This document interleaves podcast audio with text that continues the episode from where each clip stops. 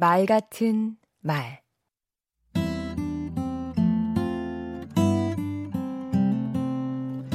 안녕하세요. 강원국입니다. 생전에 못생겼다는 소리를 많이 듣던 미국의 16대 대통령 에이브러햄 링컨이 정적에게 이런 공격을 받은 적이 있습니다. 당신은 두 얼굴을 가진 이중인격자요. 링컨이 받아쳤습니다. 만약 내게 두 개의 얼굴이 있다면 이런 중요한 자리에 하필 이 얼굴을 가지고 나왔겠소. 촌철살인이 돋보이는 대응이었습니다. 유머는 세 가지를 바꿉니다. 어색한 분위기를 바꾸고 나에 대한 인상을 바꾸고 상대의 마음을 열게 만듭니다. 요즘 들어 유머를 찾는 사람이 부쩍 많아졌습니다. 세상이 각박해져서 그럴까요?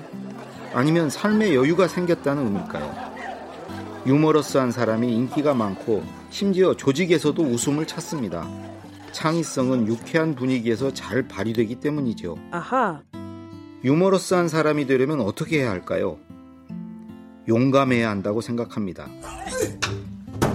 유치하고 썰렁하면 어떻습니까? 쫄 필요 없습니다. 그냥 던져보는 거죠. 묻고 더블로 가. 차갑고 딱딱한 것보다는 밝고 활기찬 게 낫잖아요. 제 친구 한 명은 만날 때마다 아재 개그를 날려서 분위기를 썰렁하게 만듭니다. 유머 감각을 타고난 친구가 아닌데 친구들 만날 때는 웃기는 말을 찾아서 준비해 온다네요.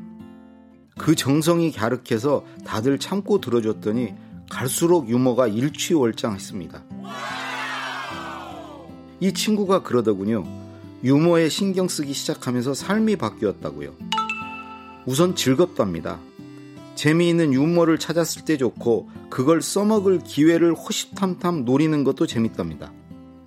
반응이 좋으면 그 기쁨은 말할 수 없고요. 세상에는 웃기는 말 천지랍니다. 그래서 사는 것도 재밌어졌다고 합니다.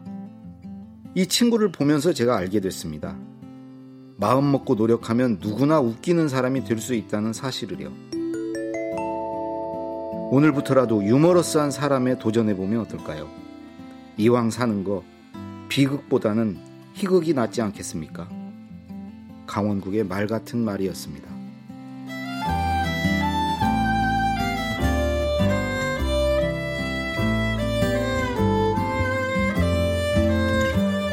오늘부터 계란 한 판은 29개. 한 계란 없습니다. 유머에 도전하세요.